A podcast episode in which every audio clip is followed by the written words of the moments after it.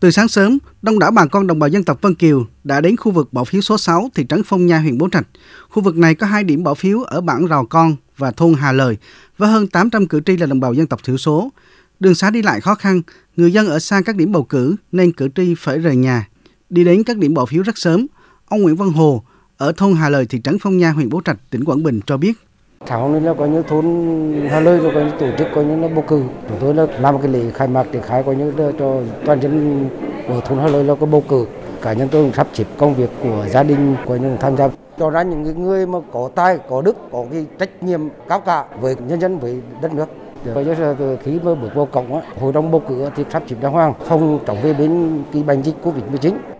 Dịch Covid-19 tiếp tục diễn biến phức tạp nên công tác phòng chống dịch được thực hiện chặt chẽ. Cử tri khi đến điểm bỏ phiếu đều được đo thân nhiệt, giữ đúng giãn cách. Tổ bầu cử hướng dẫn người dân thực hiện các quy trình nhận phiếu bầu cử, bỏ phiếu vào thùng phiếu, nhận thẻ cử tri, đi bỏ phiếu theo một chiều.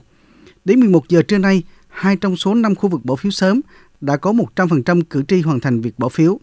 Ba khu vực còn lại không có sóng điện thoại nên Ủy ban bầu cử tỉnh Quảng Bình chưa kịp tổng hợp số liệu về tỷ lệ cử tri đi bầu. Tới dự lễ khai mạc bầu cử tại thôn Hà Lời, thị trấn Phong Nha, huyện Bố Trạch sáng nay, ông Vũ Đại Thắng, Bí thư tỉnh ủy Quảng Bình trân trọng ghi nhận tinh thần trách nhiệm của cử tri trong việc thực hiện quyền và nghĩa vụ công dân, đã tuân thủ tốt phương án phòng chống dịch. Có thể khẳng định là đến thời điểm hiện nay trên toàn địa bàn tỉnh Quảng Bình, công tác chuẩn bị cho bầu cử cũng đã diễn ra hết sức là chú đáo.